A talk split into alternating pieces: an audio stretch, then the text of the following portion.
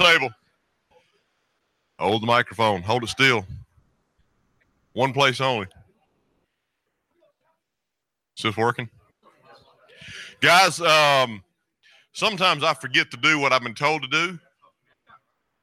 Right, that's why we're here. Um, we forget what we're told to do. Last week I was told to remind men, Phil, that we had a work weekend at deer camp. And I forgot to remind men of that last week. So you canceled it. And we're doing it this weekend. This weekend. So I apologize. I apologize for not doing that last week, but but there's a work weekend at deer camp this weekend. Uh, there is a deer camp in March.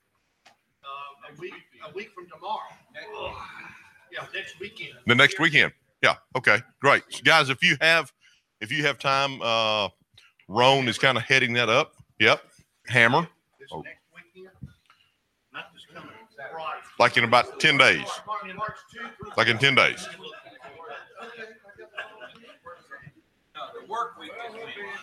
Work weekend is this weekend. Two days. Two days. Two days. And deer camp is in 10 days. I got everybody confused now. Roan, you're in charge. Roan, you're in charge. That's it. That's it. Guys, welcome to Men's Roundtable. I'm so glad you're here this morning. Um, I thank Phil for his preparedness each week as we continue in the series of 12 steps. 12 steps, as most of us know, are the 12 step program of AA.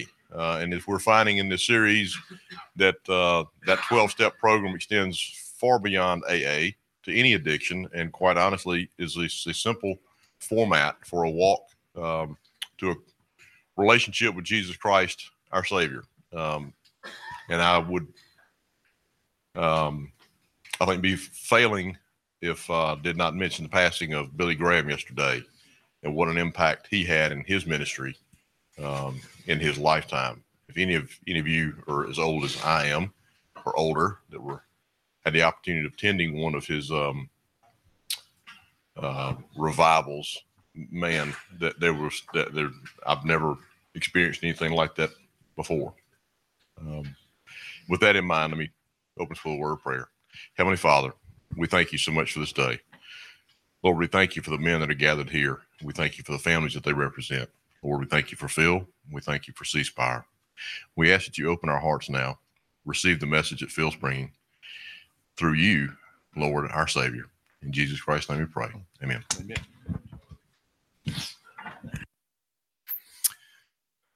Gentlemen, I uh, appreciate Joe mentioning uh, the passing of uh, Billy Graham. What a great celebration in heaven yesterday must have been. Wow. Um, and one of the um great moments of my life, and one of the most embarrassing moments for my wife's life, was when uh, I had the chance to do my Billy Graham imitation and introduce Billy Graham. Uh, that was a number of years ago. So I thought I would honor Billy Graham by giving you my Billy Graham imitation uh, exactly as I introduced him years ago. Just the other day, I was talking to Ruth and I said, Ruth, you can't do it alone, Ruth. Ruth, I want you to get up out of your chair right now. Hundreds are watching by television. The buses will wait. And I want you to get up out of your chair, Ruth, and I want you to take out the trash. You can't do it alone. Come on up, Billy. And that was my introduction to Billy Graham. my my wife would not allow me to go out in public for a month after that. She couldn't trust me. yeah, yeah, that was after I got out of the mental hospital. I had a relapse, a major relapse. So we uh, we celebrate the life of uh, Billy Graham. Uh, you know, you know, I will tell you this: that uh, when I came to Christ, um, man, I was in a world of uh, hurt and brokenness, and um, I'm sitting in the den with my mom and dad, and I'm I'm a new Christian, and they're trying to figure out. They're kind of looking at me out of the corner of my eye, like, do we do we need to have him committed now? I mean, my, my dad, all he could ask me um, at that time was, Do you need to see a psychiatrist? Because uh, he knew I was in uh, a lot of hurt. And I told him, No, I just needed to get my heart right with God.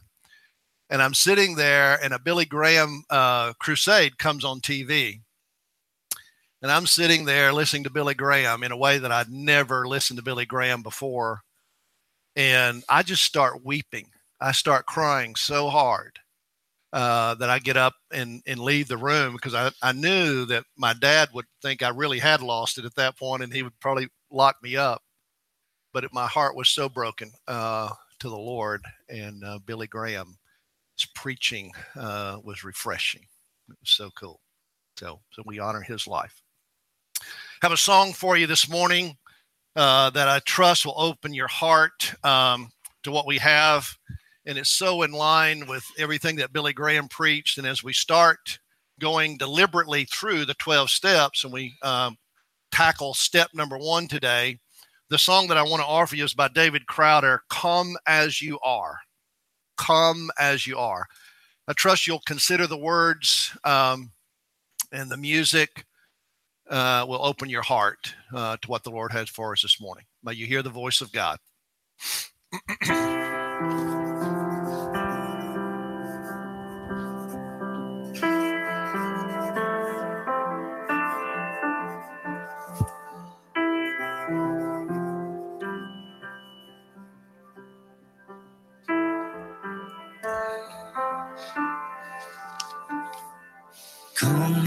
sadness from wherever you've been. Come broken hearted, let rescue begin.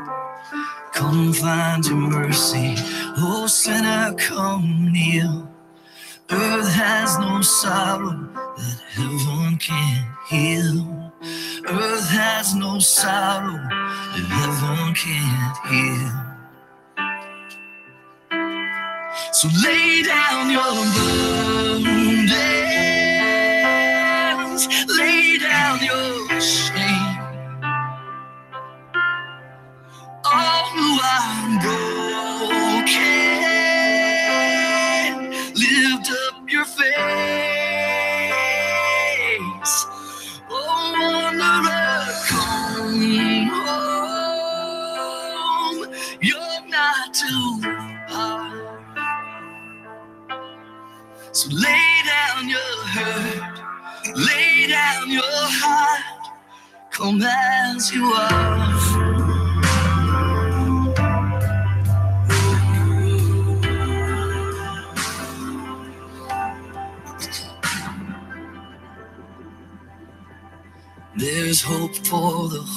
Hopeless and all those who've strayed.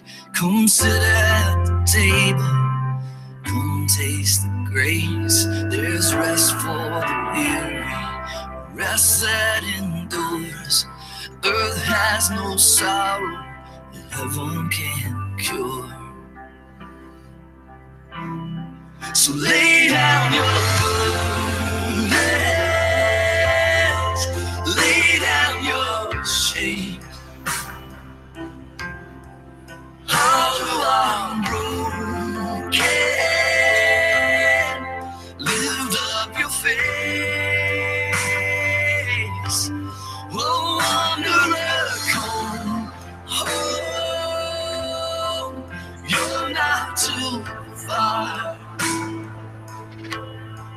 lay down your hurt.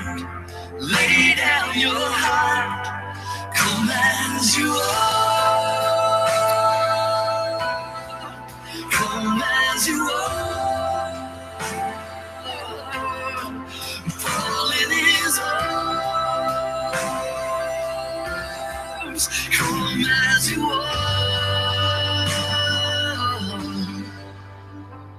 There's joy for the morning. Oh, sinner, be still.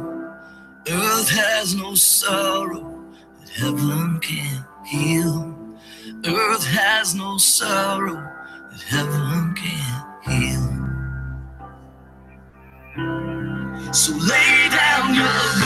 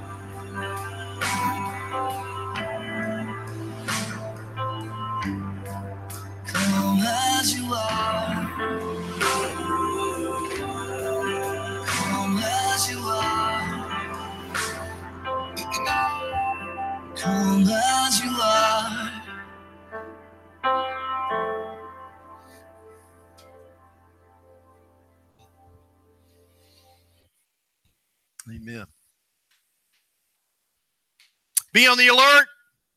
Stand firm in your faith. Act like men. Be strong. Words from 1 Corinthians 16 13. 12 steps. A classic model for spiritual growth. Follow with me as I read the introductory paragraph on your notes. The 12 step process is an experience of being changed by a loving, supportive God who knows what we need and helps us through our pain to see and give up our own selfish agendas and surrender to His. Underline selfish agendas, surrender. The 12 steps offer a structure of discipline to become holy and whole. Underline holy and whole. That's the objective to be all that God designed you to be. Our task is to remove the self imposed, self imposed blocks or character defects that stand between God and us. What do we do that inhibits and prohibits our own development and growth? Self imposed, defensive positions to make life work.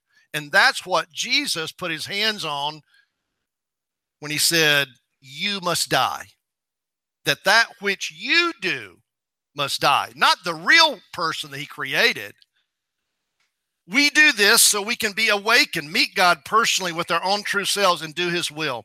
The 12 steps are built like scaffold, are, are like scaffolding that allows the spiritual house of our personal life to be built. First Peter talks about our growth development being like a spiritual house. He uses that metaphor. Peter does. This study of the 12 steps will be an amazing spiritual adventure. Act like a man. Act like a man. Last several weeks, we've kind of been building up to this day. Uh, today, we start going through the 12 steps one by one. Step one we admitted we were powerless over sin, that our lives had become unmanageable. You don't have to be an alcoholic to have to say that and believe that. Hello, my name is Phil, and I'm a sinner. And all the sinners said, Amen. Amen. Why is it? Why is it that we have such a hard time acknowledging that we're sinners? I mean, honestly, that is one of the most amazing questions that I'll pose to myself and to you and to those that I sit with. It's like, it's true. Get over your big bad self. You are broken. You're a sinner. But man, we juck and jive and and hide and scramble around trying to convince ourselves and everybody around us that we're really not that bad. You bad, dude. You real bad. Get over yourself.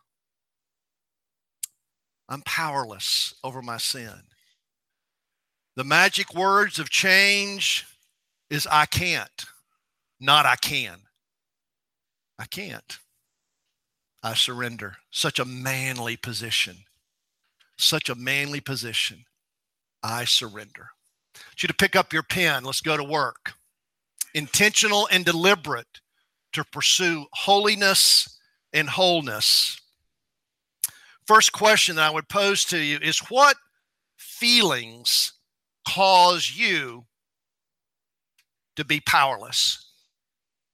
What feelings do you wish that you could just wipe off of your experience? Things like anger, maybe even sadness, just stuck in depression, loneliness. Or how about this one? Apathy. I've just lost my fight. I've lost my passion. You know, I don't have the same energy anymore. Dude, I would I would say that that's all part of sin. But again, this whole idea of sin, it's it's way too general just to call it sin. I think the Bible keeps inviting us into specifying sin, putting red dot on the sin and confessing it, not saying, well, you know, if I've ever hurt anybody, I hope they'll forgive me. Uh, dude, are you kidding me? Find out who you hurt. You have hurt people. Confess it. Second question What behaviors cause you to feel powerless? What behaviors? You know, things that you try to ignore. You know, those addictive behaviors. I can't quit eating Oreo cookies. You know, I keep ordering cheese pizzas all the time. Two o'clock in the morning. Dude, if you're ordering cheese pizza at two o'clock in the morning, you're not you're not hungry. Well, you're hungry. It's just that you're looking for love in all the wrong places. Right. Don't tell me that you got up at two o'clock in the morning to pay your bills on online banking.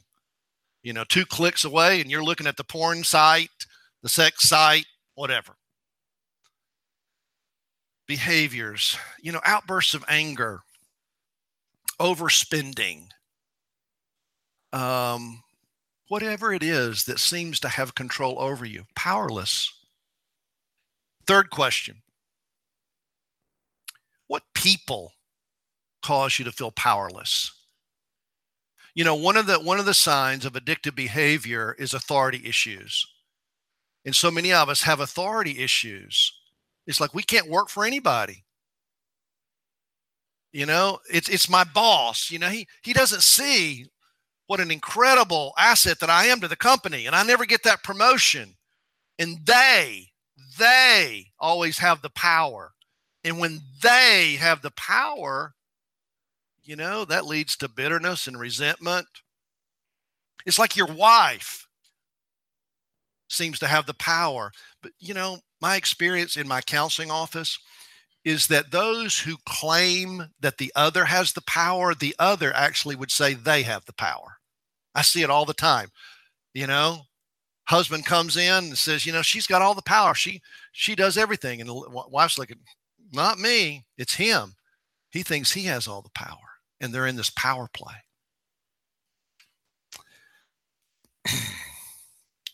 so now, no longer am I the one doing it, but sin which indwells me. Romans 7 17. Turn over to Romans chapter 7 as we begin step one. Verse 15. I'll actually start with verse 14 here, Romans 7. The law is good. The law is good then. The trouble is not with the law but with me, because I am sold into slavery with sin as my master. I'm just a slave. I want to do good.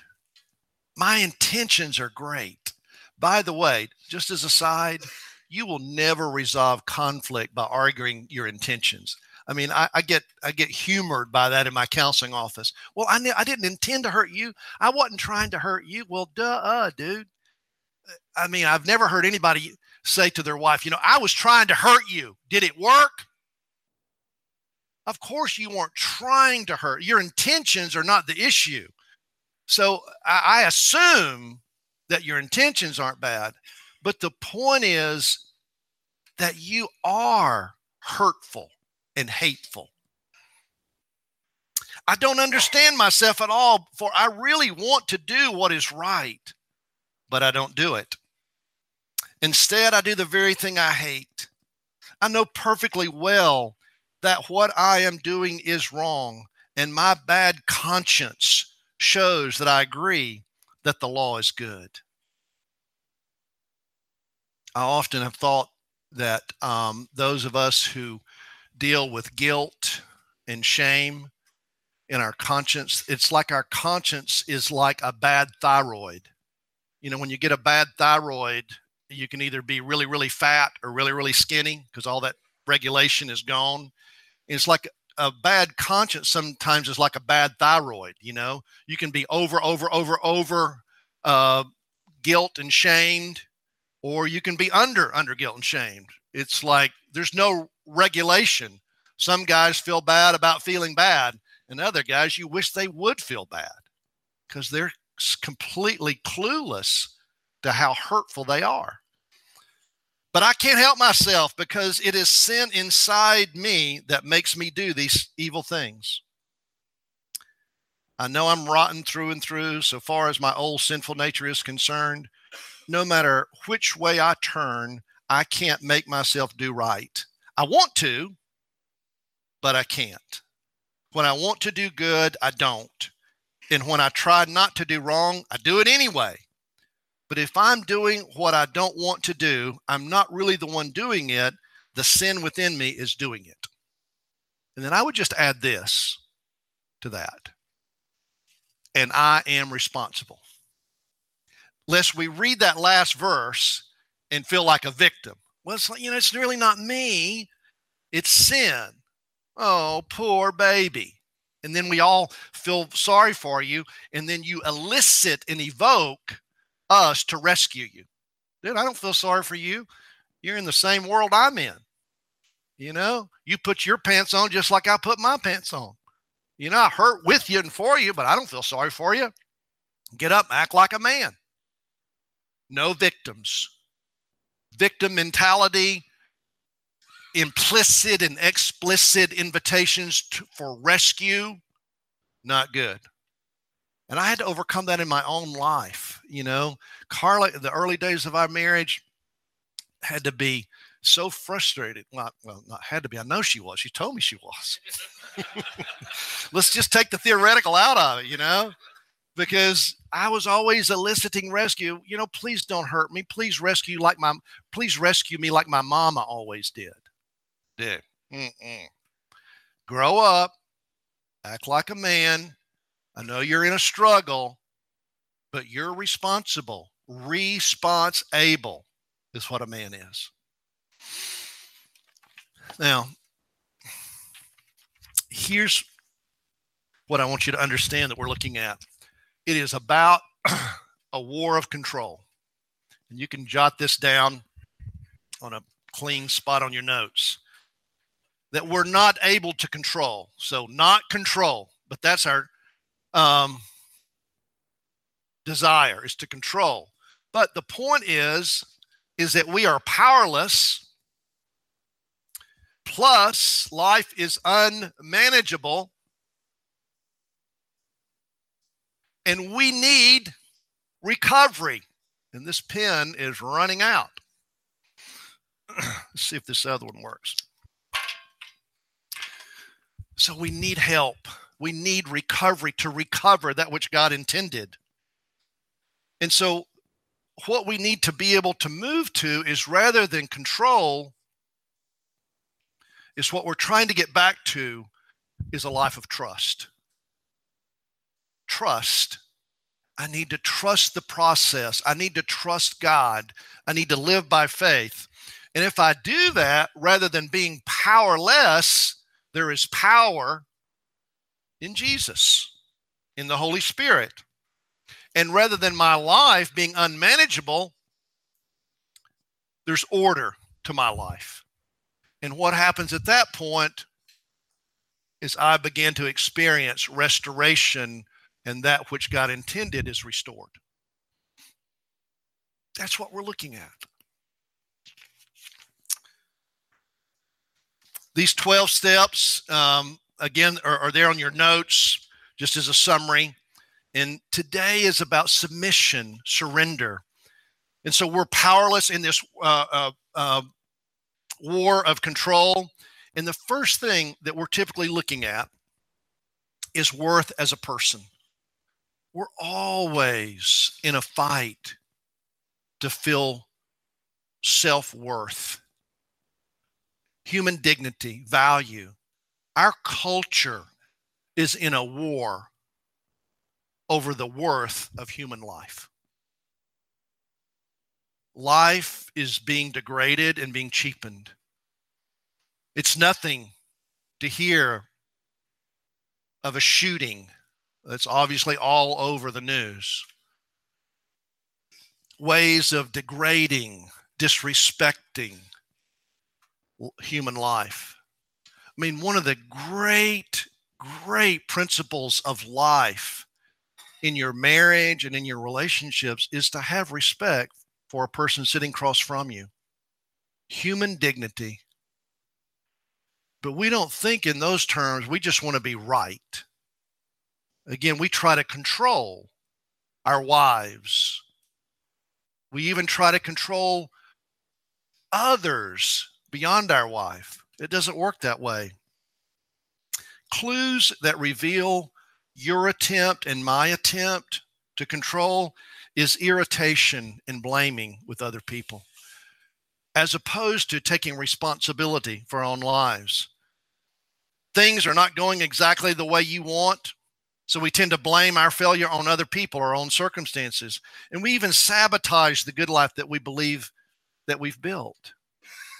Sometimes when things are going good, we get so scared because it's even the good is out of control and we'll sabotage. To the degree that you are irritated by others and you blame others for where you are, is to the degree that you're trying to control others and you're working out of a paradigm of control as opposed to with an open hand, a paradigm of trust. These disturbing emotional experiences you know you're having a hard time sleeping you're restless lots of anxiety anger fearful and ashamed. How about peace? Just be at peace. Wouldn't that be good? You know if you could just mix up a big old glass of peace and drink it and man sleep good.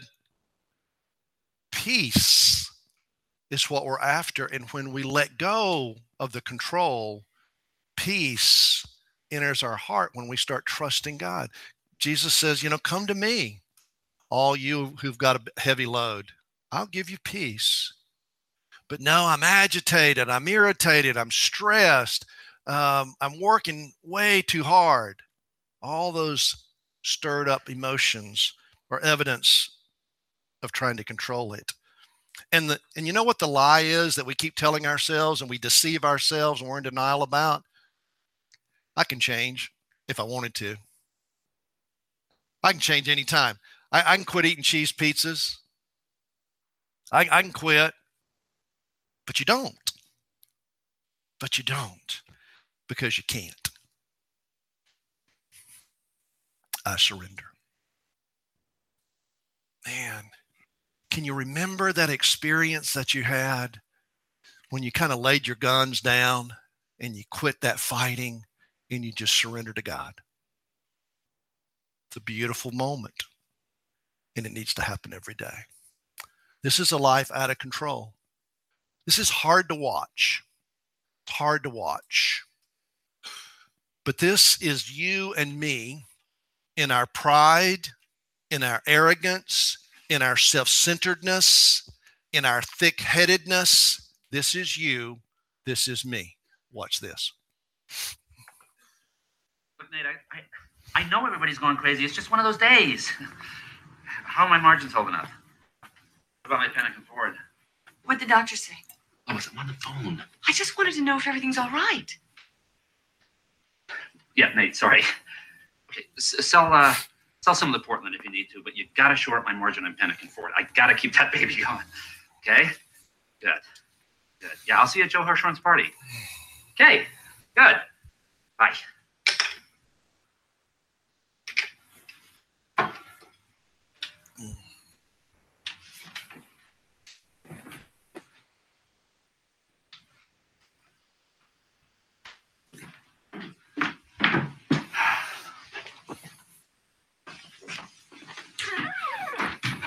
Now, can you tell me what the doctor said? I have some enlargement of my liver, minor. Well, did he prescribe any medication? He says I should cut down, stop drinking for a while. Oh, good. It's just a temporary condition. The liver repairs itself. I don't think so. You know, Lois, lay off. Hello? Oh, Tom, hi. Yeah, uh, Tom, can you hold on just a second? Sweetheart, I'm sorry. Just let me finish this call and we'll talk about it. Yeah. Yeah, hi. Hi, Tom, how are you? Uh, did Nate call? Well, uh, I got a great buy for you. But, you know, the way those stock market's tumbling, I'm beginning to lose my confidence. What do you think, It's Bill? not a problem. It's just a temporary correction. See, the smart money looks into the future. All right? I mean, it's the surface is a mirage. It's what's underneath that counts. A record budget surplus, a rise in production rate, record profits. Yes, some stocks are overpriced, granted, but they will correct. I might be just a little more cautious than that. Oh, Frank. Let's hope Bill's right. As a matter of fact, I'd like to drink to that. Oh, well, oh, thank you. Hmm. After what the doctor told you? It's not booze, it's just wine. Uh, there are some people in need to see, sweetheart. I'll, I'll be back.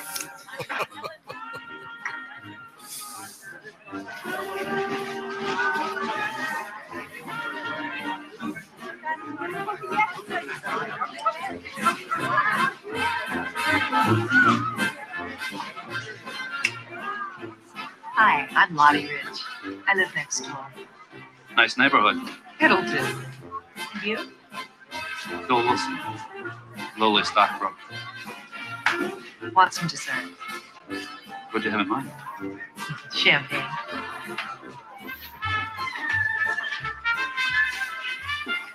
Have you seen Bill?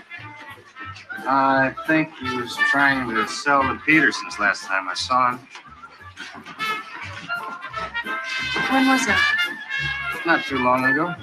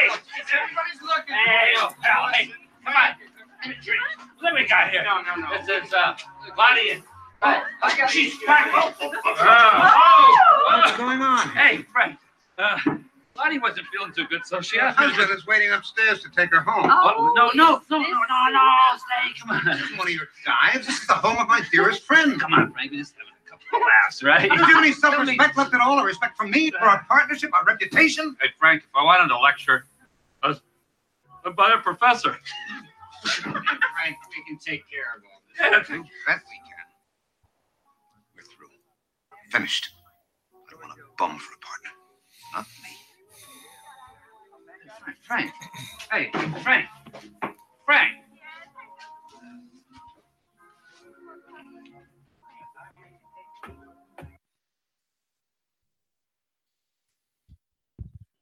Ouch. There, there is so much in that clip to break down.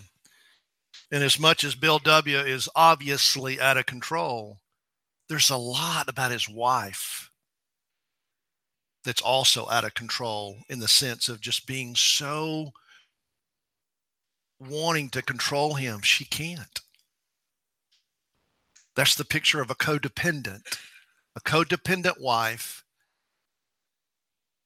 and an out of control husband. See, in this simple diagram, it looks something like this. And again, my pen here is barely working, but if you imagine an iceberg, and this is what we believe that we're deceived in, that we can control the present present action. But what we need to own are the 10 feelings or experiences that are going on underneath that are listed there on your notes. The 10. This is what's going on in Bill W., in Phil Harden, in you, in me. It's that we don't want to own these 10. What we want to do is try to control our life with our own power. Things like loneliness. So we isolate and we see people as objects for our own pleasure rather than an object of love, to love and to be loved by, to know and to be known. We just can't we just get along? Mm. Loss of feeling. Some of us just go numb. That's a defensive position. God didn't create you that way. God created you to have a full, robust experience of feelings. Feelings are like calcium to bone. When you have good calcium, bones are pliable. And you're 30 years old. When you don't have calcium, you're 90 years old and you're afraid you're going to fall and break your hip. And when there's no feeling, there's no calcium. Feelings are the sticky part of relationship. Broken relationships and resentments. We're obsessed with being right rather than just admitting that we blew it. I mean, I've got a list of uh, my Rolodex and my head is going crazy right now because I've got all these people in my head that if they would just own to their wives or to their husbands, I blew it. I take full responsibility. There could be such healing, but it's it's this continual minimizing or defending behavior. Uncontrollable, exaggerated feelings, compulsive behaviors, and that's what leads to addiction compulsiveness, making rules that we ourselves don't keep, like I'll never do that again, or don't spend money, and then we just spend. It's, it's like we it's like Romans 7 says we can't even live up to our own standards, much less God's standards. Forgetting to do the things that nurture our relationships, just broken promises. Oh, sweetheart, I told you I'd be at the soccer game, Johnny, and I forgot. I'm so, so oh, was it your birthday yesterday? Oh, I'm so sorry. I've been so busy. Dude, that doesn't work work out too good at my house. I don't know about you. Just broken, just self-absorbed. Oh, and then I love this one, number seven. We just need to move to Albuquerque. That'll solve it. You know, I never did like Mississippi, so let's just move. I just want you to know that my reason for moving to Fairhope is not because I was trying to run away from something. Okay. I love Fairhope, but that's not the reason I moved to Fairhope. Geography cures nothing. You carry that old bag with you. Um, that U-Haul is still with you unless you deal with it. Geography doesn't change anything. It's just it's more humid, drier, rainier, colder, something. Number eight, fear of authority figures. There's no voice. You're afraid to speak up. It's like you've got to speak into it. Tell the truth. Tell it well. Tell it often. Feeling a confused sense of unreality. You're just frantic, frustrated. It's like you just need to slow down. And then, how about this one? You've got all these unexplainable physical symptoms. You've got high blood pressure. You've got an ulcer. Whatever it is, a lot of times those things clear up when you get your heart right. Definitely. In the fifth grade, I had a nervous stomach. My mama took me to the doctor. I was throwing up. I couldn't eat. Man, I wish I had that now, you know. I don't have a nervous stomach anymore. Um, and I was just a nervous wreck. And I and I realized now, being a marriage and family therapist, that I was trying to get out from under my mother's wing. She was a hoverer. I didn't know how to say that. You know, And then in college, you know, still had that anxiety, all that anxiety, all that anxiety. Um, and that's why I did a lot of excessive things just to kill my anxiety, you know. And guess what? When I listened to Billy Graham's message and I came to Christ, the anxiety went away. Now, that doesn't happen with everybody. I don't have anxiety the way I once did. Thank you. Thank you, Ron. That's what we call dealing with what's going on underneath rather than continuing to try to control just what we see. It's called walking by faith. Now, this last piece is the doorway to recovery. Thank God for pain, right? Isn't that all? Isn't that our, our response to pain? Thank you, God, for that painful uh, experience. No, no. But I'm telling you, most of us wouldn't be in this room if it wasn't this for the stories that you could tell me and I would tell you of the pain that I went through that finally convinced me of the delusion that I could control my life and I had power to make things work. No. I need to surrender. Surrender every day. Surrender. So pain is good in the sense that it does bring me to my knees. So that pain that you're going through right now, that kind of whether it's a gnat at the picnic or a boulder laying in your driveway, whatever that pain is, it's a good thing because it tells you once again you can't control your life. You weren't supposed to. I am powerless to control my life. And then we actually have oftentimes tragedy or crisis. I mean, really big issues the pain of our compulsions, our addictions, and denial, and the resulting strain of broken relationships that drives us to the stark awareness of our powerlessness. It is so painful to hear of those high school kids in Florida talk about the loss of their buddies. That was such trauma and what some of them saw and experienced. But there are men in this room that you've had those tragedies and those crises. And those are intended to bring us to our knees.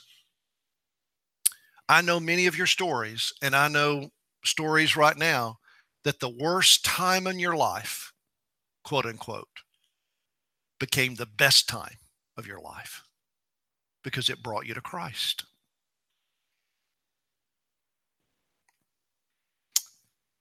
this idea that nothing works, we reach a point where nothing that we attempt makes life work. I can't fix myself. I'm lost. I've got to get well. I can't stand living like this anymore. Welcome. Glad you're here.